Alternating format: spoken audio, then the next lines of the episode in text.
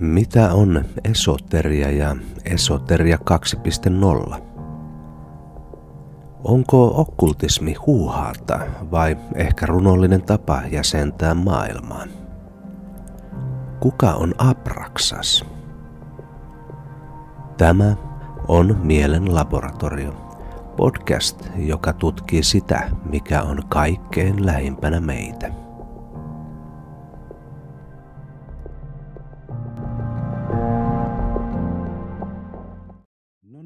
Tervetuloa tänne Mielen laboratorio podcastiin. Mulla on tänään tässä keskustelukumppanina Kulmakivi-blogin kirjoittaja nimimerkki AA. Tervetuloa. Kiitos. Hieno olla täällä. Joo, tosi kiva, että, että sain sut tänne vieraaksi. Tämä Kulmakivi-blogi tosiaan tämmöinen blogi, johon on itsekin törmännyt jo joitain vuosia sitten ja aina silloin tällöin lueskellut sieltä erilaisia tekstejä, varsinkin tämmöisiin erilaisiin symboleihin liittyviä, jotka on itsellekin ollut sillä hetkellä jotenkin kiinnostavia, niin, niin monesti on tullut esimerkiksi Googlen hakutuloksissakin vastaan tuota kulmakiviblogi. Esimerkiksi viimeksi ei ole edes kauaakaan, kun tuota Ad Astra-teosta vähän tutkiskelin ja sen, sen historiaa ja muuta, niin tuota, sekin ohjautui sitten tähän kulmakiviblogiin, jossa oli, oli myös tämä Ad Astra teoksen kuva ja, ja sitten vähän juttua siitä. Eli äh, voisitko vähän kertoa, mikä tämän kulmakiviblogin idea on? Joo, se lähti vuonna 2005 käyntiin ja oma maailmankatsomuksellinen muutos oli tavallaan niin kuin ajatunut sellaiseen pisteeseen, että olin vahvasti irtautumassa niin kuin kristillisestä tämmöistä perinteistä maailmankuvasta, mutta sitten kuitenkin oli halu ylläpitää sitä samaa symbolista osaamista jo, mikä on pohjalla. Ja sitten ajattelen, että tämä blogitrendi oli silloin siihen aikaan niin semmoinen sillä hetkellä oleva juttu. Silloin ei ollut vielä Facebookia eikä muuta somea. Niin se oli tämmöinen luontava next step, niin ottaa ikään kuin virtuaalisesti tavallaan tuommoista kerrontaa haltuun ja yhtä lailla niin kuin jäsentää omia ajatuksia, mutta sitten myös jakaa muille kiinnostuneille niitä samoja juttuja. Ja tosissaan, se ensimmäinen teksti on enemmän semmoinen luetelma viivasta, josta sitten lähdetään liikkeelle ja siitä sitten jalostu vuosien saatossa. Tein tänään ensimmäistä kertaa pitkään aikaa tämmöisen aikajana analyysin vähän, niin, että mitä minäkin vuosina tapahtui, niin onhan se looginen jatkumo kyllä. Joo. Joo, siellä on äh, tuossa kulmakivessä aika paljon mielenkiintoisia tämmöisiä jäsennyksiä erilaisista äh, ehkä esoteerisista perinteistä ja, ja symboleista. Äh, mä mietin, että siellä on siis paljon asioita, joista voisi erikseenkin jutella, mutta jotenkin mulla lähti kiinnostamaan tässä just tämä aikajanaakin, minkä toit itsekin esille. Eli siis tavallaan se, että ää, mitä tämä on niin sulle merkinnyt tämmöinen tämän kulmakiven kirjoittaminen? Mit, mit, mitä se on ollut sun niin tämmöisellä omalla henkisellä polulla? Joo, voisi sanoa, että nyt etenkin jälkikäteen näkee vähän kirkkaammin kokonaisuutta. Se on niin lähtenyt ihan organisesti etenemään tavallaan itsestään, mutta ne ensimmäiset tekstit on enemmän tämmöisiä, niin kuin, voisi sanoa, että lyhyitä esseitä tavallaan erinäistä pistoasioista, vaikka se alussa saattaa löytää tämmöisiä ihan teksti vaan karmanlaista, joka osiltaan niin kuin selventää niin kuin muista lähteistä, että mitä tämmöinen ilmiö on, ja sitten ne sisältää myös sitten niin kuin omia semmoisia synteisejä, mitä ne sitten henkilökohtaisesti voisi tarkoittaa. Semmoisia niin pistojuttuja, ja nyt muistan jälkikäteen, että on aika paljon poistanut sitten, kun se on lähtenyt kehittymään se blogi, niin semmoisia niin itsestään selviä, selviä lähes niin tämmöisiä Wikipedia-maisia tekstejä, niin on deletoinut niistä, niitä sieltä, koska ne ei niin ole semmoista henkilökohtaista lisäarvoa yhtä, että samat tiedot löytyy muualtakin, niin miksi niitä pitäisi siellä. Mutta kyllä sieltä näkee sitten sen kehityksen, että jos katsotaan vaikka aikajana, niin siellä alussa 2015 ja 2007, niin ollaan niin tämmöisen puhtaasti niin kristillisen katsomuksen kanssa sillä tavalla dialogissa, että siellä niin yhtä lailla otetaan asioita, jotka on niin hyviä, mutta toisaalta sitten taas kiistetään asioita, mitkä niin ei ei tavallaan ole loogisia tai järkeviä ja sitten luodaan niistä semmoista niin henkilökohtaista synteesiä. Ja siitä sitten, kun homma lähtee etenemään, niin kaikkien tuottelijan kausi on ollut tuossa 2008 ja siitä eteenpäin semmoiset nelisen vuotta, jossa oikeastaan tuon blogin puolet teksteistä on syntynyt, eli noin 60 tekstiä. Ja oikeastaan löydän jär, järkevän niin selityksenkin sille, eli niin aikoina olin aika vahvasti tämän kristillisen tavallaan symbolistisen tulkinnan äärellä. Se oli samaan aikaan relevantti, mutta sitten tämmöinen niin okkulttinen tai teosofinen siihen aikaan enemmän maailmankatsomus, niin toi myös lisäarvoa niillä asioilla. Eli tavallaan vanhat asiat näyttäytyi tuoreessa valossa ja niitä oli mielekästä niin kuin käsitellä. Mutta sitten tämän jälkeen sanotaan, että alkaa olla niin kuin 2011 jälkeinen aika, niin sitten alkaa niin kuin irtaantuminen tästä niin kuin kristillisestäkin symboliikasta, jolloin sitten se alkaa vähän niin ehtymään se arkku. Ja sitten alkaa tulee pidempi kirjoitustaukoja tämän jälkeen ja 2012 jälkeen siinä on useamman vuoden tauko ja sitten tämä Perttu Häkkisen ja Vesa Iitin valonkantajat kirjasitte taas aktivoi blogin. Siellä on kadonnut kivitekstikin, jossa on tämmöinen havainto siitä, että kun olisiko Perttu Häkkinen jossain haastattelussa, niin sanoi tällä tapaa, että esoteria ei ole pelkästään huuhaata, vaan myös runollinen tapa ja sen elämää. Niin se sillä tavalla kolahti ja sitten taas niin kuin lähti tavallaan semmoinen vähän skeptisempi ajanjakso, mutta sitten uudella tavalla oivallettominen käynti. Ja sitten alkoi tulla tekstejä, jotka oli sitten ehkä vähempi määräisiä, mutta myös sitten sisältää pikkasen laadukkaampia kuin sitä ennen olleet tekstit. Ja nyt sitten viime aikoina ei enää ole juurikaan ollut hirveästi lisättävää käännettä saanut. Aika mm. vähällä tuo kirjoittaminen. Joo. Eli tuossa tavallaan tulee tämmöinen tietynlainen aikajana jotenkin sen kristillisyyden kanssa esille siinä.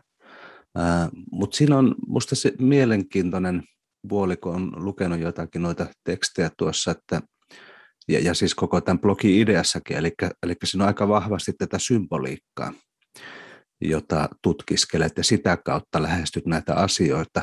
Ää, miten sä päädyit tämän tyyppiseen työstämiseen näiden asioiden kanssa?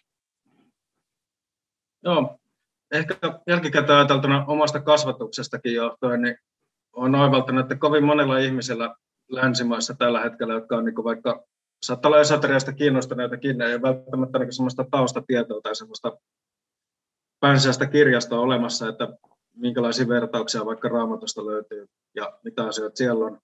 Ja sitten kun itse taas on pystynyt laajentamaan sitten jälkikäteen tätä näkemyskenttää, niin havainnut, että siellä onkin niin samoja symboleita eri traditioissa ja sitten kun näitä peilaa keskenään, niin saakin tavallaan uusia näkökulmia. Ikään kuin sellaisia asioita, joita on pitänyt itsestäänselvänä aikaisemmin. Mutta sitten tämmöinen tavallinen, tavallinen kaduntalo, joka nyt saattanut käydä rippikoulu vähän silleen kiinnostumatta itse asioista ja muuta, niin sen tyyppiselle henkilölle sitten nämä niin kuin, ikään kuin perusasiatkaan ei avaudu, jolloin sitten ehkä omat synteiset on saattanut olla ihan raikkaita niin kuin juttuja tavallaan semmoiseen kiinnostuksen kenttään, mistä nyt ei ole niin syvällistä tietoa välttämättä ollut. Hmm. Eli, eli tavallaan tuossa on yksi motiivi myös semmoinen niin tiedon jakaminen tai, tai jotenkin laajentaminen muulle, mutta, mutta sitten mä mietin sitä, että tavallaan tuo esoteria, tietenkin voisi vähän ehkä sitä sanakin avata tuossa, mitä, mitä esoteria tarkoittaa? Joo, esoteria on, niin kuin, on niin kuin virallisesti ihan on niin tämmöistä suljettua, kätkettyä tietoa, vastineena sitten taas eksoteriselle, joka on julkista tietoa. Ja itselläkin on yksi tämmöinen omasta mielestä aika semmoinen oivaltava teksti, koska se tuli sen aikaisen oivaltukseen, niin kuin, että esoter, esoterian ja eksoterian tavallaan muuttuneesta suhteesta nykyaikana, koska entisaikanahan, niin, kun on ollut vaikka jotain kiellettyjäkin, ihan niin kuin lainkin kiellettyjä kirjoja, niin niitä nyt ei tiennyt kuin tietty oikeasti aidosti esoterinen piiri, koska se on ollut niin kuin jo oman niin hengen säilyttämisen puolesta järkevää salata niitä juttuja. Mutta sitten nykyisellä ajalla taas internetin mullistuksen myötä, niin tähän vaikka Secret Text Archivesta tai itselläkin jotakin tämmöisiä kokoamalinkkejä, mistä löytyy ihan massiiviset kirjastot, tavaraa, joka aikaisemmin on ollut niin kuin kaikilta saavuttamattomissa. Nyt se on kaikilla silminevissä, jos vaan kiinnostaa, että oikeastaan se kiinnostus on nykyään enää se rajaava tekijä. Voisi sanoa, että nykyään esoteria on enemmänkin sitä, että se on pienen piirin niin kuin kiinnostuksen alaista se juttu, mutta itse asia sinällään niin on niin kuin kaikille kyllä saatavilla. Se on eri asia, että voidaanko sitä ymmärtää nykykulkijan linsseillä sellaisia asioita, mitä on niin kirjoitettu ajat sitten, mutta nyt on niin ennätyksellinen määrä tietoa saatavilla kyllä, että siitä asiaa ei ole kiinni. Aivan, joo. Mä mietin, mainitsit tuon teosofiankin tuossa jossain kohtaa, ja, ja tulee tietysti mieleen tämä Blavatskin salainen oppi teos esimerkiksi, joka, joka jotenkin on nimeltäänkin tuo semmoisen tämmöisen esoteerisen tiedon mieleen. Ja, ja voisi ajatella, että siihen aikaan, kun salainen oppi on julkaistu, niin, niin siinä äh, todennäköisesti on, on siis ollut todella paljon kaikenlaista semmoista, mihin ihmiset näin niin yleensä ottaen ei ole päässeet käsiksi. Ja, ja ehkä sitten toinen puoli vielä se, että, että Blavatskin tavallaan tulkinnat siitä myös voi olla jotakin tämmöistä, mihin on hyvin hankala itse päästä käsiksi, vaikka olisi periaatteessa joihinkin tuota, niihin käsitteisiin joku kirjallinen pääsy. Ja onhan meillä tietysti niihin aikoihin ja vähän sen jälkeen esimerkiksi Pekka Ervasti ollut hyvinkin suosittu kirjailija Suomessa. Muistan jostakin dokumentista lukeneeni, että, että hänen kirjat oli, oli lainastoissakin monesti pitkät varausjonot. Että tämmöinen niin suosittu kirjailija, joka, jolta ehkä varmaan tunnetuimpia teoksia on tämä Kalevalan avain, jossa hän tietyllä tavalla pyrkii antamaan tämmöisen ehkä tulkinnallisen avaimen siihen, että mistä Kalevalassa on kysymys. Joo, teosofiaan, niin täytyy sanoa, että se varmaan oli niin itsellekin semmoinen sisäänheitto niin kuin, tavallaan juttu, jonka kautta niin tähän esoteriseen tulkintaan pääsi sisälle ja sitten etenkin just Pekka Ervastin todella helppotajuiset kirjat sitten popularisoi tavallaan omalla tavalla sitä toi niin enemmän kristillisellä tavalla kielelle sitä Blavatskin pikkasen vaikeaselkoisempaa teosofiaa, niin ne on kyllä itsellekin ollut alussa varsinkin niin ihan oleellisia juttuja. Sitten vaikka nyt Blavatskin itse suhtaudun aika skeptisesti hänen noin niin persoonana, noin ristiriitainen hahmo, ja sitten ei ole välttämättä sitä ka- kaikkien rehellisyydestä ja muusta niin takeita, niin tota, kyllä salainen oppi siitä huolimatta ihan viimeisimpää tekstiä tuosta Abraxasista kiinni löysin kuitenkin sieltä aika semmoista timanttitavaraa, mitä oikeastaan missään muualla ollut. Et kyllä sieltä niin löytyy, kun kriittisesti katsoo, niin hyvä juttu ei siinä. Joo. Mikä sulla on niin tavallaan oma kokemus siitä, että mitä tämmöinen tämmöisten esoteeristen asioiden tutkiminen on, on sulle tuonut sun elämään? Mikä sun motivaatio on ollut tämmöisessä työssä? Ehkä varmaan silloin ensimmäisiä tekstejä, mitä niin hahmottelin tätä asiaa, varmaan sama asia kuin Ervastikin jossain perusteoksissa tuonut esille, mutta niin kuin tämmöinen tieteen, taiteen ja uskonnon synteesi, joka voisi olla tämmöinen kansantäyden hahmotus, mitä itse niin kuin esoterialla tai okkultismilla noin niin henkilökohtaisesti käsitän. Että siinä ikään kuin synkronoidaan tavallaan toisistaan irralla olevia asioita, jotka sitten itse niin kuin, no siellä alkupäässä väitin, että ne on niin kuin tämmöisiä hyvän elämän rakennuspalikkoiden niin tämmöisiä perusedellytyksiä, että niistä niin kuin rakentuu tämmöinen hyvä kokonaisuus. Niin henkilökohtaisesti itselle se on merkinnyt sitä, että se on ollut siltä näiden asioiden välillä ja sitten voisi sanoa, että näiden palikoiden välinen suhde siinä alussa oli sillä tavalla erilainen, että se uskonto ja sitten tämän tyyppinen juttu oli niin isompia ja sitten tuossa prosessin myötä se on niin kuin mennyt aika sitten niin kuin pieneksi ja tiede on saanut aika ison osan siinä ja voisi sanoa ehkä enemmän taide. Mutta ei siinä ole mitään niin kuin tavoitteellista loppuasetelmaa ollut missään vaiheessa, vaan se on ihan luontaisesti mennyt tällä tavalla. Mm, aivan.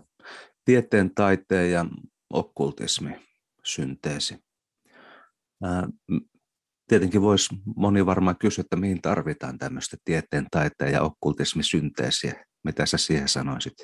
Joo, sanoisin, että pitkälti se 1900-luvun alun tavallaan semmoinen optimistinen niin kuin vastaus, mikä tällä okkultismilla oli niin kuin sen aikaisen kriisin tavallaan siinä, että kun tiede alkoikin selittää uskonnon tontille meneviä alueita, niin tota, kirkko ei ollutkaan enää uskottavaa. Sitten tosi moni niin ihminen petty Ja sitten oli spiritismi ja tämän tyyppisiä ilmiöitä, jotka sitten näytti sillä hetkellä, että ne alkaakin niin kuin antamaan niin tieteelliseltä tuntuvia vastauksia ihmisten tämmöisiin tai tämmöiseen niin yliluonnollisen kaipuuseen tai niin kuin, että mitä, mitä tuolla takana on tai tämän tyyppisiä kysymyksiä.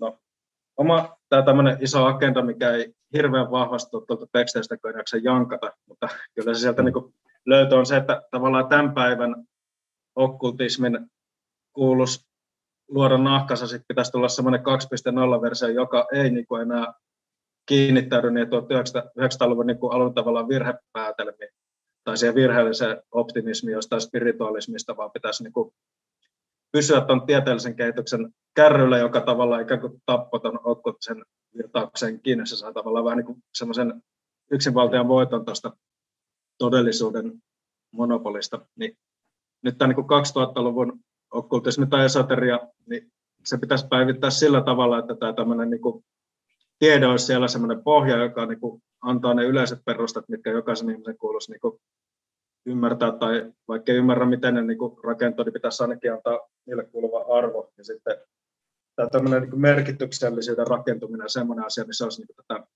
esoterisempaa puolta sitten, jossa sitten taas tiede ei annakaan vastauksia, niin tämä näiden asioiden synteesi, se olisi niin sitä 2000-luvun niin relevantti okkultismi. Joo.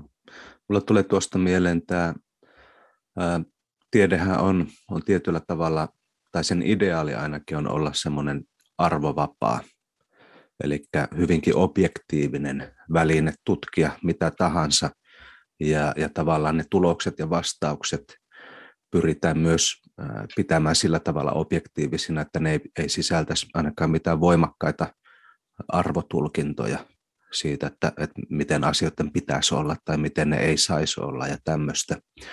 Uh, mutta siinä on ehkä myös samalla se tieteen heikkous siinä mielessä, että, että silloin jos se onnistuu olemaan tämmöinen arvovapaa, objektiivinen, niin se ei myöskään anna tavallaan niitä arvoja eikä merkityksiä, niin kuin sanoit tuossa. Eli ajatteletko tämän niin tämmöisen 2000-luvun okkultismin, mitä se voisi olla, merkityksen nimenomaan siinä, että, että se ammentaa jostakin tieteen ulkopuolelta jotakin merkityksiä ja, ja arvoja, vai, vai miten tätä jäsentäisit? Juuri näin, ja sitten lisäisin vielä sen kuitenkin taiteen merkityksen myös, että tämmöinen estetiikka ja mitä niin sieltä saadaan elämysasioita ja muita, niin ne niin kuin olisi siinä välissä tavallaan vähän niin tuomassa siltä näiden asioiden välillä. Että sanoisin, että nykypäivänä niin tietysti nämä on niin diskursseja, että ei välttämättä arkea ihmisten päässä sillä tavalla, mutta niin näyttäytyy kuitenkin, että vaikka tiede jonkun Enqvistin kolumnien ja muiden niin nojalla, niin se näyttää niin olevan semmoinen oma monoliitti, joka ei niin hyväksy mitään muuta sen ympärille. Ja sitten toisaalta sitten kun mennään uskonnollisessa päädyssä taas sitten riittävän etäälle, niin sitten tiede ei anna mitään merkityksellistä. Että näiden kahden niin kuin balanssi. Mutta sillä tavalla kuitenkin tarkentaa, että kyllä niin kuin tieteellinen tieto on niin kuin ykkösjuttu määrittämään niitä asioita, mistä voidaan oikeasti sanoa jotain, mutta sitten ei pitäisi niin kuin mennä keulemaan sitten sellaisia asioita, joista tavallaan tiede itse asiassa väitä niin kuin antavansa mitään järkeviä vastauksia, vaan sitten siinä voitaisiin sitten mennä tähän taiteelliselle ja esoteriselle henkilökohtaiselle puolelle oman merkityksiä. Joo. Mitäs nuo voisi olla esimerkiksi käytännössä tai mitä ne on ollut vaikka jossakin sun elämän polulla? Sanoisin, että vaikka iso kysymys saattaa olla vaikka joku evoluutio tai evoluutioteoria niin tieteen puolelta. Että tosi moni ihminen niin kuin ehkä peilaa asioiden niin kuin järkevyyttä tai selitystä niin kuin sitä kautta. Ja sitten esoteriassa, niin sieltähän tulee jo muina, muinaisuudesta emanaatio-oppia ja tämän tyyppisiä asioita, jotka niin kuin kuvaa samaa asiaa, mutta ehkä enemmän niin henkiseltä näkökannalta. Niin tällaisten asioiden niin kuin yhdistäminen sillä tavalla, että ne ei ole niin ristiriidassa pahasti, eikä niin kuin tavallaan astu toistensa tontille, niin semmoinen oli niin kuin itsellä aika oleellinen juttu. Joskus aikaisemmin mutta nyt sitten nämä viimeaikaisemmat ajatukset, mitä itsellä on, niin tuommoiset emanaatiot ja karmana se, että muut, niin en oikeastaan niin näe niille tarvetta enkä pidä niitä niin relevantteina. Voisi sanoa, että tiede on niin kuin, haukannut niistäkin sen siivansa pois. Joo. Mutta sulla oli jossakin vaiheessa, niin kuulostaa semmoinen jonkunlainen polku näiden kautta. että ne et päätynyt heti tähän ajatukseen. Esimerkiksi, että ne olisi tarpeettomia, että, että kuulostaa, että ne oli jollakin tavalla tarpeellisia ää, niin polkuja ajatusten kehittämiseen tai johonkin tämmöiseen. Joo, kyllä. Kyllä se niin selvästi, kun katsoo niitä vanhempia tekstejä, miksi niin käsitellään karmaa ja muuta, nehän tietysti oli tämän Pekka Ervastin mukaisen niin kuin, ikään kuin teosofisen kristinuskon semmoisia perusjuttuja, niin nämä oli tavallaan vastauksia niin kuin tämmöiseen vaikka perisynti tyyppisten valuvikojen niin ratkaisuja, että tavallaan jos nähdään, niin kuin, niin kuin itsekin olin sillä aikaa alussa kriittinen niin näitä perusteisia vastaan, niin luonnollista oli sillä tavalla varovasti edetä, että niin kuin, tavallaan hylkää suoraan koko tämmöistä niin kuin metafyysistä rakennetta, vaan miettiä, että miten se metafyysinen rakenne voisi olla niin kuin loogisempi tai eheämpi. Mutta sitten ajan saatossa, niin kun saa tavallaan ne järkevät vastaukset, niin sitten tietysti looginen seuraava askelhan oli sitten kuitenkin sitten katsoa, että tarvitaanko nyt näitäkään sinällään. Ja sitten ajan saatossa ne on todennut, että ei välttämättä tarvitse tai ei tarvitse. Okei, okay, joo. Eli jotenkin tämmöisen analyysin kautta synteesiin ja, ja sitten ei välttämättä kaikki ne palikat siinä matkalla ole enää tarpeellisia, kun on, on jo päässyt ikään kuin tutkimaan asiaa vähän laajemmasta perspektiivistä. Joo. No onko sulla ollut jotakin semmoisia itselle tavallaan merkityksellisiä asioita, joita on, joita olet halunnut työstää juuri tämmöisen niin esoterian, okkultismin tutkimisen kautta vai, vai, vai miten sä hahmotat niin suhteessa omaan, omaan tämmöisen persoonaan tätä, tätä tutkivaa puolta? Joo, kyllä se niin voisi sanoa, että se suurin symbolinen hurjastelu, mikä siellä on ollut, niin sitä voisi luonnehtia enemmän semmoisena jopa niin älyllisenä leikkinä tavallaan, että miten pystyy niin yhdistelemään erilaisia asioita uudella tavalla ja sitten niin kuin sen tyyppistä kuvia, mutta sitten myöhemmin, niin kyllä siinä on ollut ihan tämmöistä niin aitoa, aitoa tarvetta työstää tavallaan erilaisia vastakohtaisuuksia, vaikka tämä ristiriita, mitä maailmassa niin näkyy. Niin kuin mm. jonkin verran niitä tekstejä niin vasemman ja oikean käden pollon yhdistämisestä ja vaikka tällaisten vastakkaisuuksien kuin Jeesus ja saatana, mitä ne edustaa ja millä tavalla sitten loppuperin onkin niin kuin kohtuu samoja asioita, vaikka sitten on erilaidoissa, mitä on niin kuin tarpeellisia ideoita, vaikka sitten niitä niin kuin konkreettisena asiana ei olisi ikinä ollutkaan olemassa tai ei olisikaan olemassa, mutta niin, kyllä siinä tämmöistä niin kuin käsitteellistä, käsitteellistä paineaa on ollut. Joo. Tuo on mielenkiintoinen, minkä otet esille tämmöisen niin ristiriitojen käsittely tämmöisen vähän niin kuin voisi sanoa symbolisen kautta. Mulla itselle tulee mieleen tässä tietysti heti ensimmäisenä Jungin ajatuksia, joissa, joissa siis on toki paljon, paljon tätä, missä, missä lähdetään niin sen symbolisen ja tiedostamattoman kautta ikään kuin työstämään sellaisia asioita, jotka ei vaan niin yksinkertaisesti ole, ole tämmöisen tietoisen rationaalisen mielen hallinnassa niin suuresti, että ne voitaisiin ratkaista. Että meillähän on, on toki paljon tämmöisiä ristiriitoja maailmassa, mitä tulee. Monesti ne voi liittyä johonkin arvoihin tai, tai johonkin tämmöiseen, mutta, mutta on huomannut kyllä omassakin elämässäni sen, että, että aina välillä tulee joku semmoinen iso ristiriita vastaan. Ja sitten sitä voi niin miettiä tavallaan rationaalisella tasolla, pistää paperille plussia ja miinuksia ja, ja tavallaan yrittää tällä tavalla redusoida jäsenellä, mutta, mutta se ei vaan lähde ratkeamaan sitä kautta. Et sitten se tulee vastaan ikään kuin unissa ja, ja taiteessa ja, ja kaikessa tämmöisessä, mikä ei ole tämmöisen niin tieteellisen vähän tämmöisen reduktiivisen näkemyksen alla. Joo, tähän liittyen niin yksi asia, mikä tapahtui jo, se on tapahtunut kymmeniä vuosia sitten nyt tästä näkökulmasta, mutta tapahtui siis ennen, ennen kuin työstin tätä esoteria-asiaa tai mitä muutakaan. Jossain siellä teinien ujakoilla eräs uni, mitä nyt tässä se on henkilökohtainen, mutta siitä sain selitysmallin Jungin tästä anima-animus-teoriasta, jossa niin ihmisen vastakkaisuuksia persoonassa käsitellään ja se, sen on niin kuin jälkikäteen ajateltuna ollut todella selitysvoimainen unenjäsen unen malli niin kuin Jungin puolelta, että se on ollut niin kuin todella arvokas juttu, eikä ei sitä nyt tietänä voi pitää, se on enemmän tämmöistä konseptuaalista ajattelua ehkä. Ja menee niin kuin nykyajattelussa meikäläisen suunnasta just tähän esoteriaukkutismin alueeseen, minkä se sitten täyttää. Mutta niin, kyllä tuo niin vastakohtaisuuksien käsittely on ollut, ollut itsellä jo aikaisemmin ennen kuin tätä asiaa niin tästä näkökulmasta lähdöstä. Joo. Ja, ja mä mietin, että aika useinhan meillä on erilaisia tämmöisiä, sanotaan nyt vaikka myyttejä, eli siis tämmöisiä tarinoita.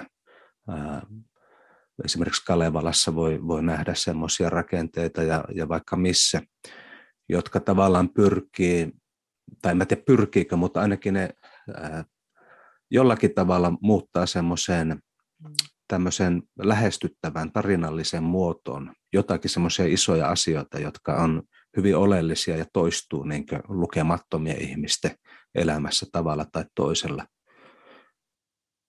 Joo, ja mä mietin esimerkiksi näitä tämmöisiä ihan konkreettisiakin ongelmia, mitä meillä vaikka tällä hetkellä yhteiskunnassakin on, on vaikkapa johonkin ilmastonmuutokseen tai, tai johonkin tämmöiseen liittyviä asioita, joihin löytyy aina tavallaan eri puolilta erilaisia näkökulmia ja näkemyksiä. Ei voi ehkä löytää semmoista ihan ykselitteistä näkökulmaa vaikkapa siihen, että mitä pitäisi tehdä tai mitä ei saisi tehdä tai näin. Ja jotenkin sitten tämmöiset myyttisetkin kertomukset ja, ja tämmöiset symbolit tuo ne jotenkin mielen piiriin, jotenkin käsiteltäväksi, että semmoisen tietynlaisen paradoksin tai ristiriidan kanssa on helpompi olla sen myytin tai sen tarinan kautta. Kyllä. Se on tota, oliko nyt Perttu jossain kolumnissa, en nyt tarkalleen muista, mutta tämä pragmatismi tuli esille hyvin hänen kolumnissa oli tässä viime aikoina uudelleen tavana, jossa, jonka nyt otsikko oli suurin piirtein, että S-ryhmä ja Jumala ovat yhtä todellisia, niin siihen liittyy tavallaan se pragmatistinen perusajatus, että tavallaan kaikki asiat, joilla on niin vaikutuksia todellisuuteen, niin pitäisi myös niin nimetä todellisuudeksi. Se oli itselläkin silloin, kun olen uudelleen kirjoittaa yksi sellainen avaava havainto, havainto siitä, että niin symboliset asiat tai myyttiset asiat niin ei loppupeli olekaan niin kaukana niin siitä, mitä sitten yleisesti kutsutaan todellisuudeksi, vaan päinvastoin on muokkaamassa todellisuutta. Ja ymmärrän kyllä hyvin, miksi ne halutaan pitää erillisenä, mutta fiksumpaa on myös huomata niiden välinen niin vuorovaikutussuhde, miten myytit vaikuttaa todellisuuteen ja miten ne niin kuin on muokkaamassa. Joo. No tuon Perttu Häkkisen maininnut tässä pari otteeseen. Minkälainen hahmo hän on ollut esimerkiksi tähän sun esoteriapuolen tutkimukseen liittyen? Ja, ja ehkä voisin vielä laajentaa kysymystä, että mitkä on ylipäätänsä ollut sulle semmoisia merkittäviä lähteitä jotenkin sekä inspiraatio- että tiedon kannalta tässä kulmakiven kirjoitustyössä? Ajattelin välttää henkilöitä mainitsemista, mutta jotenkin se Perttu sieltä tuli, koska, koska nyt siellä lukee myös siinä sen, sen, sen kadonnut kivitekstin kohdalla siellä 2015, kun tämä homma lähti taas uudelleen käyntiin, niin hänen kanssa meillä oli muutamia keskusteluita ja sitten virtuaalisesti kerron hänelle tuosta blogista ja muusta, niin tuli niin kuin kovaa kannustusta, niin sitten hänen radioilman kautta niin olin tietysti arvostanut häntä pidempään, mitä, tai mitä, mitä hän oli niin kuin meikäläistä nähnyt, niin tota, toki se oli otettava vakavasti ja kyllä, kyllä se niin kuin inspiroi meikäläistä hänen niin kuin antama arvostus tähänkin suuntaan. Ja mikä se toinen kysymys oli? Muista niin. lähteistä. Joo, No sitten pakko mainita myös Johannes sitten Nefastos, toinen henkilö, joka sitten vaikutti, vaikutti sillä ihan varhaisemmassa vaiheessa jo oikeastaan ennen kuin olen alkanut kirjoittamaan tuota blogia, niin meillä oli myös hyviä keskusteluita ja en niin kuin hänen näkemyksiä nyt niin kuin enää niin paljon, mitä silloin joskus aikaisemmin, mutta aika paljon semmoista yhteistä niin kuin ajatusmaailmaa Johanneksella ja sitten Pertula ja meikäläisellä noista niin kuin vastakkaisuuksien tavallaan yhdistämisen tarpeesta ja sitten siinä, siinä niin kuin, että miten, miten asiat, jotka niin näennäisesti ei liity ollenkaan toisiinsa, niin loppujen lopuksi kuitenkin liittyy. Tässä nyt niin kuin elävistä tai eläneistä ihmisistä tämmöiset Joo. Entäs sitten tuota, muuten kirjallisuutta ja, ja tämmöistä tuota, missä sun inspiraation lähteet on? Aika vaikea. Mulla kirjailut olla täynnä, josta niin kuin osa kirjoista on selailtu, osa on luettu ja sitten osa ei ole luettu ollenkaan, mutta niin, kyllä voisi sanoa, että blogin näkökulmasta niin varmaan, niin kuin, varmaan Ervasti on niin kuin ehkä eniten luettu sitten, että se näkyy siellä. Sitten Palavatski on semmoinen ehkä taustavaikuttaja, että hänen jutuista ei niin paljon niin vaikuttanut, että olisin niitä lukemalla lukenut. Ja on siellä sitten jotain uudempaa esoteriaa sitten, mutta ne ei ole tavallaan niin paljon enää vaikuttanut sitten sillä tavalla, että ne olisi muuttanut yhtään mitään tai niin ollut vaikuttanut mihinkään isoihin asioihin. Sitten se on aika paljon sellaista omaa ajattelua, jossa erilaiset ideat, mihin törmää ja muuta, niin ne vaan sitten yhdistyy, mutta ei ole sellaista oikeastaan, oikeastaan sellaista niin kuin henkilöinspiraatiota siellä sen jälkeen. Joo. Ähm, sulla on tosiaan aika kattava kokoelma kaikenlaisia tuota, symboleja ja, ja tämmöistä, mitä olet käsitellyt tuossa blogin pitkähkön historia-aikana. Tuleeko sinulla itsellä mieleen joitakin semmoisia kulmakiviä tai käännekohtia tuossa, mitkä on jotenkin ollut semmoisia merkityksellisiä? Joo. Piti, nyt kun jälkikäteen sellaisen, niin tietysti osa niistä on vähän niin kuin aika vienyt, mutta mitä nyt on, on siellä niin niitä vanhempia semmoisia niin merkityksellisiä juttuja, niitä näkee nyt siinä oikeastaan siinä etusivullakin, mitkä on luetuimpia, niin siellä on vaikka Koin tähdestä semmoinen aika lyhyt itse asiassa juttu, mutta siinä on niinku just tätä Lucifer-symboliikkaa ja muuta koottu sillä tavalla, että me veikkaisin, että niin kuin aiemminkin mainitsin, että Googlen hakukone noteraa meikäläisen tekstiä, niin se on varmaan ollut semmoinen, että se on helppo, lyhyt juttu, mutta sitten voi olla, että se on vaan niin kuin jostain pentagrammista niin kuin tavalliselle ihmiselle ehkä jotain, mitä ei aikaisemmin tiennyt. Se on niitä aika vanhoja tekstejä, aika lyhyt. Sitten siellä on Odinista tämmöinen vähän Wikipedia-tyyppinen juttu, mutta kumminkin ihan jotain lisääkin antavaa ehkä. Ja sitten, sitten on aika paljon näitä prinsiippiaskarteluja. Ne on ehkä aika vienyt, aika vienyt mutta sitten siellä on tota, 2009 tähdeksi tuleminen teksti, mikä on oikeastaan ehkä ainoa tämmöinen niin sakraali juttuja käsittelevä, sakraaligeometria käsittelevä tämmöinen juttu, missä on niin viisasten kiven tämmöinen avaaminen, mitä se niin eri vaiheita voisi tarkoittaa, niin sitä pidän ehkä vieläkin semmoisena aika poikkeuksellisena avauksena itseltä, en ihan täysin muista, että miten se tehnyt, ja sen kun aina lukee, niin miettii, että ihan, ihan jees juttu. Tosin sama havainto tulee aika monista teksteistä myöhemmin muutenkin, kun niitä muista enää pitkään aikaa sitten lukenut, niin mitä niissä on, mutta nuo on niin sieltä vanhemmalta ajalta, sitten siellä on jotain sivaa koskevia tämmöisiä perusjuttuja ja tämmöisiä. Varmaan voisi sanoa, että ehkä tärkeintä tai paras teksti on kuitenkin se Abraxas, mikä on tässä kohta tuoda viimeisen tekstin, ja sitten se on niin pituudeltaankin jo sitten vähän eri luokkaa kuin ne muut tekstit. Joo. Siinä niin pitkäaikaisen työstänkin.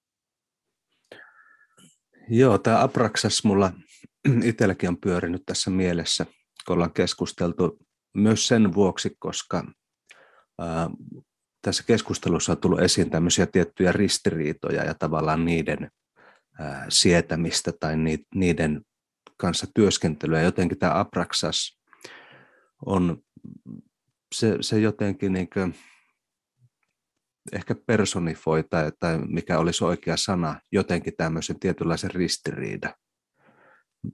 Mitäs mit, mikä on Abraxas? Mistä siinä on kysymys? Joo.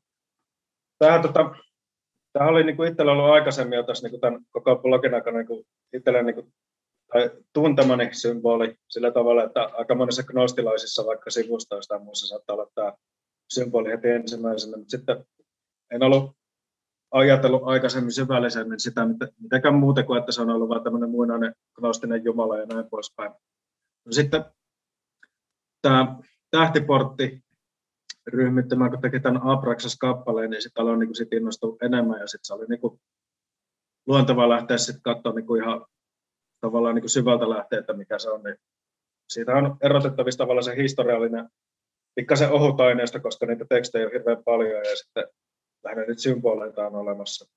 Et ei voida hirveän hyvin tai tyhjentävästi sanoa, että mitä niin kuin sen aikaiset gnostikot tai vastaavat ihmiset niin ajatellut oikeasti Abraxasista. Joitakin lähteitä on. Mutta sitten, niin kuin Jungin mainitsit, niin Jungi sitten otti kuitenkin tämän Abraxasin niin kuin oma tämmöisen käsittelyyn ja itse näen sillä tavalla, että se on tämmöistä niin kuin no sanotaan, että uusokkulttista ajattelua, että se ei välttämättä mene ihan samalla tavalla, mitä niin kuin alkuperäiset gnostikat on siitä ajatellut, vaan se on niin tämmöinen jungilainen tulkinta ja siinä nimenomaan tämä vastakohteen yhdistäminen, jota voidaan kyllä sitten symbolistakin ihan pitävästi niin kuin johtaa, niin ne niin kuin näkyy siinä. Niin oikeastaan itsellenikin nyt, kun on pikkasen ollut tarvetta ottaa pesäeroa kristinuskosta, niin tämä Abraxasin symboli on tavallaan niin kuin riittävän etäinen, mutta jotta siitä voi sitten luoda tämmöisiä henkilökohtaisia niin kuin omia tulkintoja, ilman että joku toinen tulee sanoa, että tuo ei voi pitää paikkaansa, vaikka kun sivulla X-teoksessa Y lukee noin, niin se on mm. ikään kuin tavallaan niin kuin helpommin käytössä oleva juttu. Joo. Äh, miten sä näet tämän niin Abraxasin merkityksen? Miksi se esimerkiksi voi olla sulle merkityksellinen Joo. käsite? Nyt mennään taas vähän laajempiin juttuihin, mutta niin ylipäänsä on pohtinut ehkä koko tämän blogin niin Jumalan konseptia, että mikä se niin on, voiko sanoa, että uskoo Jumalaan ja mitä se niin kuin tarkoittaa. Siellä on pitkin teksti tapahtunut semmoinen pieni muutos, minkä itse tietysti kun tiedän, miten se on tapahtunut, niin pystyn sieltä lukemaan, että siellä on niin kuin, vaikkapa ateismin kritiikissä niin tuotu esille vaikka Lutherin määritelmä niin kuin epäjumalasta katekismuksessa, niin Lutherin määrittelee sen sillä tavalla, että Jumala on ihmiselle se, johon hän turvautuu tavallaan niin kuin tiukan paikan tulle. Tai, tai mihin hän niin kuin rakentaa elämänsä. No silloin se voi olla niin kuin monia asioita, se voi olla rahaa tai statusta tai, tai niin kuin mitä tahansa toinen ihminen. Ja jos Lutherkin noin sanoo, niin tuo on hyvin pragmaattinen näkökulma, mitä aikaisemmin mainitsin pragmatismista, että jos ajatellaan vaikka evoluution näkökulmasta, että meillä on tietty maailma, sitten yhdistellään vähän esoteriaa siihen, että meillä on logos, niin voidaan ajatella omasta näkökulmasta, että Abraxas voisi olla aika hyvä henkilöitymä tälle maailmalle. Eli täällä tapahtuu niin kuin yksilön näkökulmasta hyviä ja huonoja asioita, mutta yhtä kaikki ne on niin todellisuutta ja tässä niin me ollaan kaikki saman kokonaisuuden sisällä, niin omasta mielestä Abraxassa on aika hyvä niin symboli sillä. Hmm. Jos joku Jumala pitäisi nyt sanoa Jumala, Jumala isolle kielellä tai pienellä kielellä ihan mitä vaan, tämmöinen, puhutaan vaikka turvallisesti konseptista, niin tämä maailman konsepti, konseptin kuvaus voisi olla hyvin niin Abraxassa. Avaappa tuota vähän lisää. Mitä tarkoitat? Millä tavalla Abraxas voisi olla hyvä konseptin kuvaus? Joo. Toki nyt täytyy edelleen terottaa, että nyt mennään tähän jungilaiseen tulkintaan. Eli Jungin mm. mukaan niin kuin Abraxas on Jumala ja saatava kaikki niin kuin yhdessä. Ottamatta nyt niin kuin teologisesti mitenkään kantaa, että miten järkevä lausunto tuo on. Mutta no niin kuin ideana, että siinä yhdistyy hyvä ja paha. Että se on niin kuin harmoniassa yhdessä ja samassa olennossa tavallaan yhtä aikaa. Et siinä ei ole mitään sellaista vääntöä, että nyt toinen olisi voittamassa toista tai, tai että ne olisi jotenkin niin kuin sillä tavalla ristiriidassa toistensa kanssa, että toisen pitäisi lakata olemasta, vaan niin kuin tässä mm. maailmassa näyttäytyy, niin ei täällä voida niin kuin suoraan sanoa, että mikä asia on niin kuin nyt voitella tai mikä häviöllä, vaan täällä on tietyt lainalaisuudet ja tavallaan niillä mennään ja vastakohdat on yhtä aikaa läsnä täällä. Tavallaan sen asian niin kuin problematisoinnin tavallaan sijaan, niin voidaan myös todeta, että näin on. Ja sillä niin kuin tämä Abraxas on hyvä symboli. Joo. Tuossa on mielenkiintoinen yhtymäkohta. Mä tänään kuuntelin sattumalta tuon tämmöisen tota, Stephen Bachelorin haastattelua. Keskusteli Sam Harrisin kanssa mm.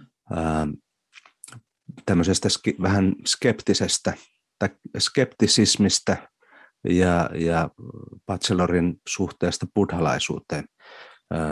Hän oli siis on opiskellut hyvin pitkään tiipetiläisissä ja korealaisissa traditioissa, asunut luostareissa vuosikausia, mutta sitten jossain vaiheessa oma ajattelu muuttui semmoiseksi, että, että, tota, hän ei ole kiinnostunut ikään kuin semmoisista dogmeista, mitä liittyy sitten buddhalaisuuteen uskontona eri perinteissä.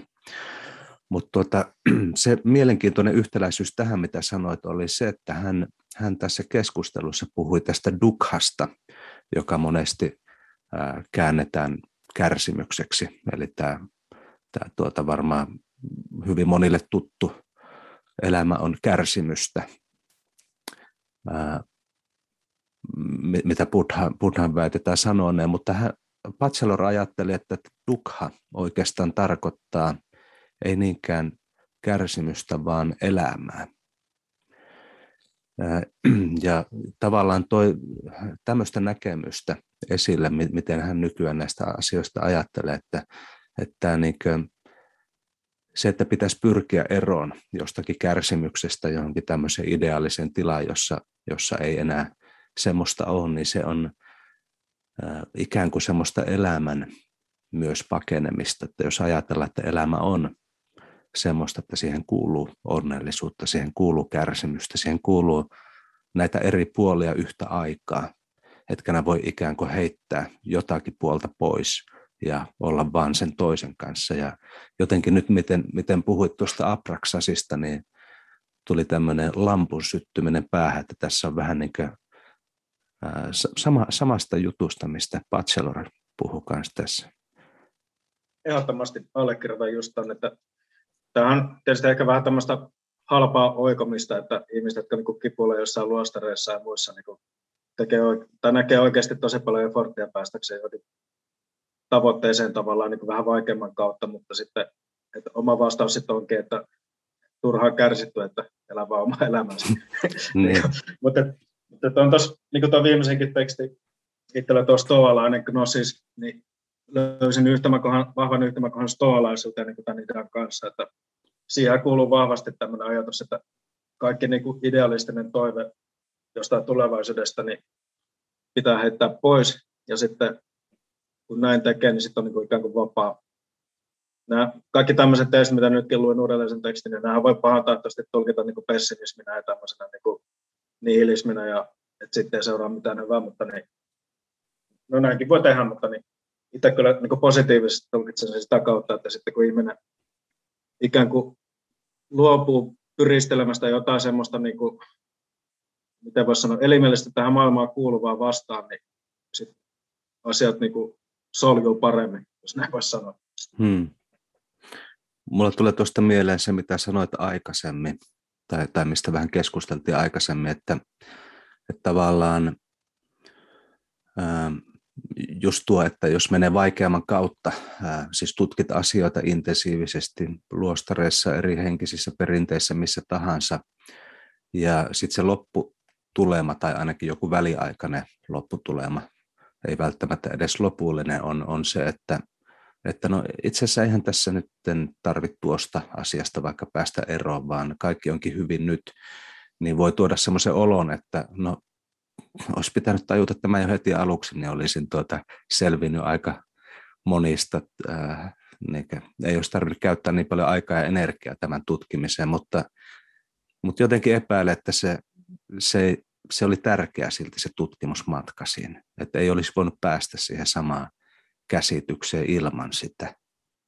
Joo, samaa tuosta meikäläisen blogistakin näkee, että enpä nyt ole suoraan voinut hypätä niin kuin sieltä ensimmäisestä tekstistä niin kuin siihen, missä tässä viimeisessä mennään. Että kyllä se niin kuin on tuommoinen polku, se prosessi, ja just sillä tavalla, kun ei sitä voi niin kuin lähteä se tietää, mihin se johtaa, niin se näkee vasta jälkikäteen. Hmm. Sellainen jälkiviisastelu, niin eipä senkään nyt niin kuin, perään kannata hirveästi niin valikalla. No mitä sä ajattelet nyt, ollaan tutkittu tavallaan tuota, tai olet tuonut esille tuosta blogista sen historiaa ja vähän sitä, miten se on kulkenut. Minkälaisia näkökulmia sulla on tulevaisuuteen? Mitä tämmöinen esoteria ja okkultismi voi tarjota sinne vai, vai, vai miltä se näyttää nyt? Joo, tämä on ehkä vähän tämmöinen elämäntilanteisiinkin niin kuin liittyvä juttu, että tuo niin kuin fyysinen blogi, se oli telakalla jo pitkään sitä niin kuin valonkantajien ilmestymistä, ja nyt, nyt ehkä vastaava tilanne, että jos tulee seuraava inspiraatio, niin sitten se käynnistyy, mutta niin on tässä nyt tietysti näiden taukojen aikana jo aikaisemmin ja nytkin tullut mieleen, että onko näitä mielekäs pitää näkyvillä tuolla enää edes. Hmm. Tai pitäisikö poistaa koko juttu, mutta sitten kun tässä lasin tuon läpi, niin ihan hauska. Et lähinnä semmoisia ajatuksia itsellä tullut vaan mieleen, kun se on tullut kirjoiteltua ikään kuin nykyisessä valossa, niin vähän vääränlaista juttua, josta on niin kuin myöhemmin päättänyt pois, niin nyt sieltä kuka tahansa ihminen sitten saa tukea niihin nykyisestä näkökulmasta niin kuin väärillä ajatuksilla, kun katsoo siellä. eipä, eipä tällä nyt liikaa pian vaivata päätä.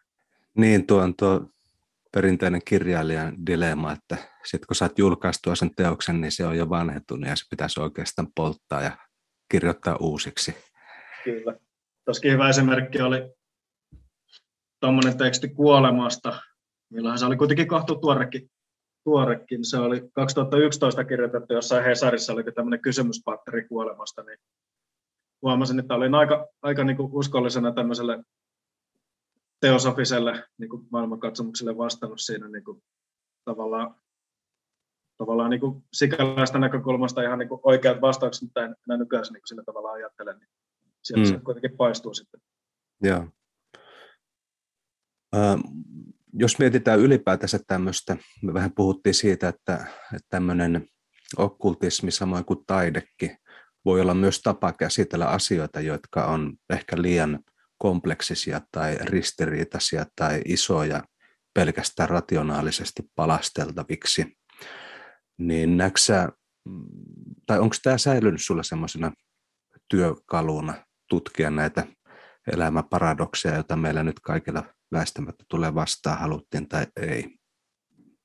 Kyllä se on. Ja nyt, nyt kun tavallaan tuo taideasia tuli tästä mieleen, niin en ole vaan kytkenyt tuohon kulmakiveen nyt sitä, mutta siis tulee puuhasteltua niin lähes päivittäin erinäköisen taiteen kanssa. Ei tuosta nyt, en nyt ole tässä asiasta ilmi, koska en ole kytkeä sitä tähän kulmakiveen, mutta niin, Joo. niin kuin aikaisemminkin mainitsin tämän tiedetaide uskonto tai tiedetaide filosofia tai tiedetaide esoteria jutun, niin siinä nämä palikat niin kuin, muodossa tai toisessa vaihtelee koko ajan, mutta niin, nyt ehkä se taidepalikka on niin kuin vähän isompi sitten ja tavallaan se tiedepalikka on siellä niin kuin jämähtänyt semmoiseen tiettyyn muotoon tai esoteria, niin sillä ei ole nyt niin paljon tarvetta tuohon väliliimana kuin ikään kuin semmoinen sieltä aina luotu, niin se niin kuin toimii hyvin. Joo. Onko, se, onko sun taiteessa nähtävissä jotakin, mikä tulee tästä tämmöisestä esoterian harrastuksesta vuosien varrella? Kyllä se voisi olla, ja itse asiassa tuo on sellainen asia, mitä olen nyt niin miettinyt, että pitäisikö tota, tota asiaa ikään kuin, niin kuin tätä kulmakiven niin juttu, niin alkaa niin kuin enemmän lähestyä sitten semmoisesta näkökulmasta, niin kuin estetiikkaa ja muu. Että olisiko se semmoinen niin kuin ajankohtainen seuraava askel tässä asiassa. Mutta on tuossa, nyt kun aloin miettiä myös tätä blogin formaattia, siinä näkyy ihan suoraan sekin, että siinä vaiheessa, kun alkoi tulla Facebook esimerkiksi, kulmakiven myös Facebookissa, niin aloin sinne myös tekemään tätä kuvallista materiaalia jonkin verran. Twitter ei oikein lähtenyt käyntiin, sitä ei niin tarvi. Instagramissa nyt viimeksi tullut aika paljonkin, ihan hyvin minimaalisti laittanut mitään, mutta niin siellä se niin näyttää toimiva. Niin tota, itse, itteni jopa vähän harmittaa, että tuo blogi oli alussa vähän semmoinen, että kaikki oli tavallaan siinä yhdessä semmoisessa niin hubissa. Ja nyt kun se on niin hajautunut sillä, että kun se Facebook ja Instagram saattaisi olla semmoisia niin kuin ikään kuin toimivampi formaatti sille, mitä nykyisin julkaisen, niin tuo on vähän nyt hajalla tuo paketti tavallaan johtuen ihan teknologiasta, ei liity nyt enää tuohon substanssiin niin paljon. Hmm, aivan. Mulla tulee jotenkin mieleen se, että, että meillähän on itse asiassa nyt viime vuosina nimenomaan ollut paljon laadukasta tutkimusta tästä suomalaisesta taiteesta ja taiteilijoista, jotka oli inspiroituneena hyvin vahvasti esoteriasta ja, ja tämän tyyppisistä. Esimerkiksi tämä Ad Astra, minkä mainitsin tässä ihan alussa, Akseli Kallen Kallelan tunnettu teos oli, oli nimenomaan liittyy juuri näihin aikakausiin, jolloin, jolloin jotenkin taiteilijat haki sieltä okkultismista ää, inspiraatiota ja, ja jotakin tämmöisiä teemoja tavallaan, mitä käsiteltiin sitten taiteella, että ei välttämättä niinkään kirjallisesti analysoiden tai, tai näin, vaan enemmänkin tekemällä tämmöisiä taideteoksia, joissa jotenkin tulee tämmöisenä synteesinä jotakin oleellista esille ja sitä ei ole sanallistettu myöskään tavallaan tämmöisen taiteen katsojan näkökulmasta. Sun täytyy itse jotenkin hakea siihen se oma suhde ja kokemus, että mistä tässä on kysymys. Mutta taustalta huomaa, että siinä on jotakin semmoista mysti- mystiikkaa tai, tai tämmöistä okkultistista siellä taustalla. Kyllä. Ja itsellä on paljon, kun nyt ennen korona-aikaa pääsi matkailemaan Euroopan maissa ja muualla, niin tota, aina kun käy kaupungissa, niin sieltä kadolta pystyy bongaan paljon niin esoterisesti semmoista hivelevää symboliikkaa ja sitten puhumattakaan kirkoista ja muista, niin tulee kyllä, tulee kyllä niin kuin seurata niitä juttuja. Tuo visuaalinen puoli ja taiteellinen puoli, niin se puhuttelee itseäni. Ja sitten tavallaan semmoinen puoli vielä, että saako jotain niin kuin jostakin teoksesta irti, mitä ehkä se alkuperäinen tekee jo ajatellut, mutta sitten saattaa niin kuin oman henkilökohtaisen tulkinnan kautta niin kuin jotain semmoista uutta tavalla. Hmm. Lähinnä just nuo vastakkaisuudet ja muut kirkoissa. Siellä kuitenkin kuvataan saatana ja muita asioita, pyhimyksiä ja tämmöisiä hahmoja, niin tämmöisen esoteerisen tavalla diskurssin kautta niin ne saa helposti uustulkintaa semmoisia, niin kuin, vaikka tekijä alun perin olisi tarkoittanut jonkun asian vaikka varoituksena tai muuna, niin sitten uustulkinnan kautta se voikin näyttäytyä ihan toisessa valossa. Esittää niin kuin ihan toisenlaisen tarinan. Joo. Ja tuo, ehkä tuo tulkinta on semmoinen, mistä huvittaisi vielä vähän puhua. Eli, eli jotenkin mä mietin sitä, että, että kun lukee vaikka, vaikka kulmakiven näitä tekstejä, niin yksi semmoinen, mikä itseä eniten viehättää tämän tyyppisissä jutuissa on, on nimenomaan ne tulkinnat, että, että toki voi olla semmoista niin kuin ikään kuin Wikipedia-tyyppistä tietoa asioista kerätty, mikä voi olla hyvinkin hyödyllistä monessa kohtaa, mutta, mutta sitten monesti itse saa siitä, että, että joku on tehnyt tulkintoja jostakin näkökulmasta, joka ei ole itselle tuttu. Ähm, ja, ja samahan tietysti on jo näissä ihan vanhoissa kommentaareissa, että jos luet vaikka Bhagavad kiittää tai mitä tahansa, jossa on niin sadoittaa eri ihmisten tekemisiä kommentaareja, niin ne on aina myös tavallaan tulkintoja jostakin perspektiivistä. Mitä tämä tulkinta tarkoittaa sulle ja, ja millä tavalla nämä näet, että se on, on jotenkin elänyt tässä kulmakivessä? Ja voisin, itse asiassa tuli konkreettinen esimerkki nyt, kun katselin tarkistan, niin vaikka 2007 niinkin varassa vaiheessa, silloin ei ollut vielä Facebookit ja muut niin nousussa, niin rahalaiselta muistaakseni hautausmalta kuvasin tämmöisen enkelin, joka piti niin kuin oikeaa kättä osoitettuna alaspäin ja sitten vasenta ylöspäin. Ja perinteisesti kirkkotaiteessa on niin päinvastainen kädet niin kuin viimeisellä toimella vaikka Jeesuksella niin oikea käsi ylöspäin ja vasen käsi alaspäin. Ja se kuvastaa sitä tietysti, että sieltä oikean käden kautta mennään taivaaseen ja sitten vasemman käden kautta mennään helvettiin. Mutta tällä enkelillä niin ne olikin päinvastoin kädet. Ja siitä tuli ajattelu, että mitä oli niin itsekin ajatellut vasemman ja oikean käden.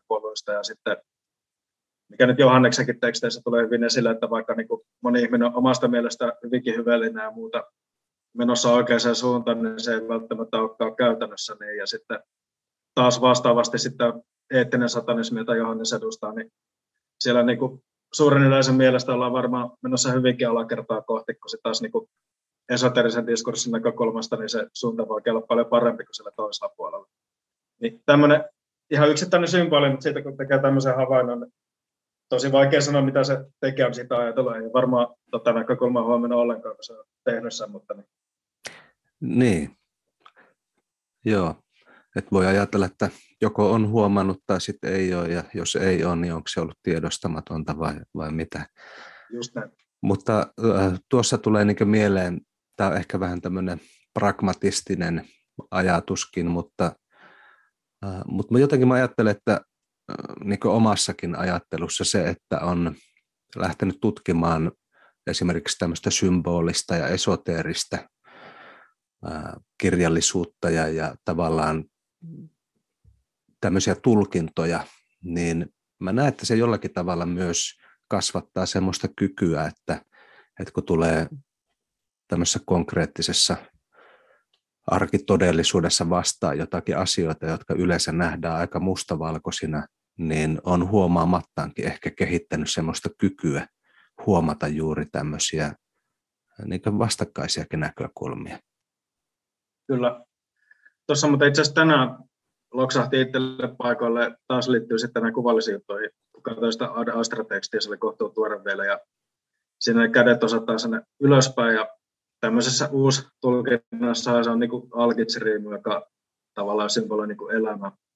Ja sitten, en tiedä, oletko bongannut edes viimeisen kuvan, jonka nyt laitoin eräästä, eräästä hieman salaista paikasta kuvatun kuvan, jossa on kuvaa kuolemaa, siinä on enkeli takana ja sitten on kuoleva ihminen siinä edessä, jolla on sitten taas kädet niin päinvastaan kuin Ad Astrassa, niin alaspäin, niin se on niin kuin käännettynä se alkitseriimi, joka merkitsee kuolemaa taas.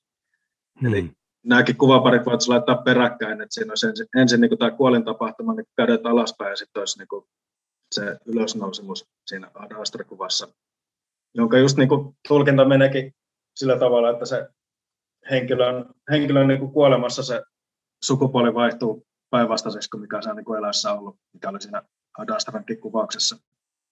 Joo. Mutta hauskaa tämmöisiä symbolistisia niin kuin kertomukseen muodostuu päässä, kun näitä asioita. Aivan.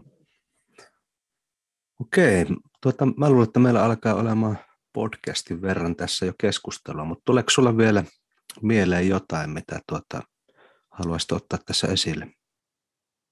Kyllä mä luulen, että tässä, tässä aika hyvin tuli nämä asiat, mitä olin niitäkin laitoin, niin joitakin semmoisia tärkeimpiä mulle, että laiton etukäteen ylös, mitä niin olisi hyvä tuoda esiin. Kyllä tuo, varmaan Esoteria 2.0 on se oma henkilökohtainen tärkein juttu, että no sitä on vielä tuonut esille, että kun kirjoittelin tuosta salatieteen metodologia nimellä semmoiset neljä tekstiä, niin siellä viimeisimmässä oli jo vähän huolta siitä, että, että jos ihmiset alkaa niin kuin kytkemään näitä asetuksia niin johonkin tämmöiseen pseudotieteeseen, joka on tietysti aika semmoista loogistakin, että ihmiset, niin kuin, jotka ei ajattele kovin tieteellisesti, niin sitten näkee meikäläisen teksteissä niin kuin jotakin hyvää. Niin itsellä oli vähän huoli siinä, että ettei nyt ihmiset tee niin kuin vääriä johtopäätöksiä. Haluaisin vähän niin kuin, ikään kuin valistaa, että niin kuin, siinä oli tämmöinen luetelmaviivasto telepatiasta ja muista asioista, jotka niin kuin, ei ole meikäläisen mielestä ok. Tämä oli okay. hauska, hauska havaita, mutta tämmöinenkin aito huoli on ollut kyllä taustalla. Aivan, joo. Toki kun puhutaan tämmöisistä symbolisistakin asioista, ja, ja tämä on niin ehkä semmoinen, mikä tulee aika usein vastaan, sekä myös negatiivisessa mielessä, siis tämä, että, että otetaan asioita, jotka on ehkä tarkoitettu enemmän tämmöisiksi viittauksiksi, niin ne otetaan konkreettisina. Ja, ja tuo nyt aiheuttaa sitten tietysti helposti kaikenlaista ongelmaa. Kyllä. Mut, joo, mutta tuota, oli tosi mukava, että tulit mukaan mielen laboratorioon kertomaan vähän tämmöistä kokemusta sieltä ikään kuin okkultismin tai esoterian tutkijan kammiosta, että tuota, miltä se näyttää sieltä. Kiitoksia paljon ja kun pyysit tähän, niin pientä harkintaa piti käydä, mutta aivan se aika nopeasti, että nyt kun on ollut vaikea sanallista enää näitä, mitä tässä nytkin keskusteltiin, niin totesin, että tämä podcastiformaatti, niin tämä voisi olla todella hyvä nyt tämmöinen niin kuin, ikään kuin tavallaan yhteenveto, mitä on tapahtunut, ja jos nyt tekstejä vaikka tuukkaan, niin tämä podcasti kyllä avaa asioita aika paljon. Kiitoksia tosi paljon.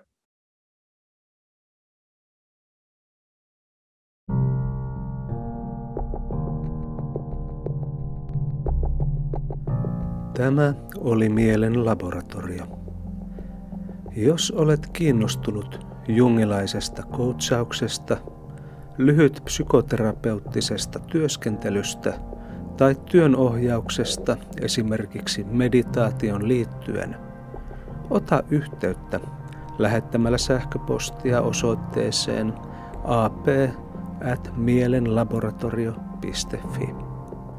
Tutustu myös kirjoihini Mielen laboratorio sekä Mindfulness, mielen selkeys myötätunto, joka löytyy nyt myös äänikirjana. Ja jos pidit jaksosta, jaa se myös ystävillesi, jotta hekin pääsevät syventymään oman mielensä labyrintteihin.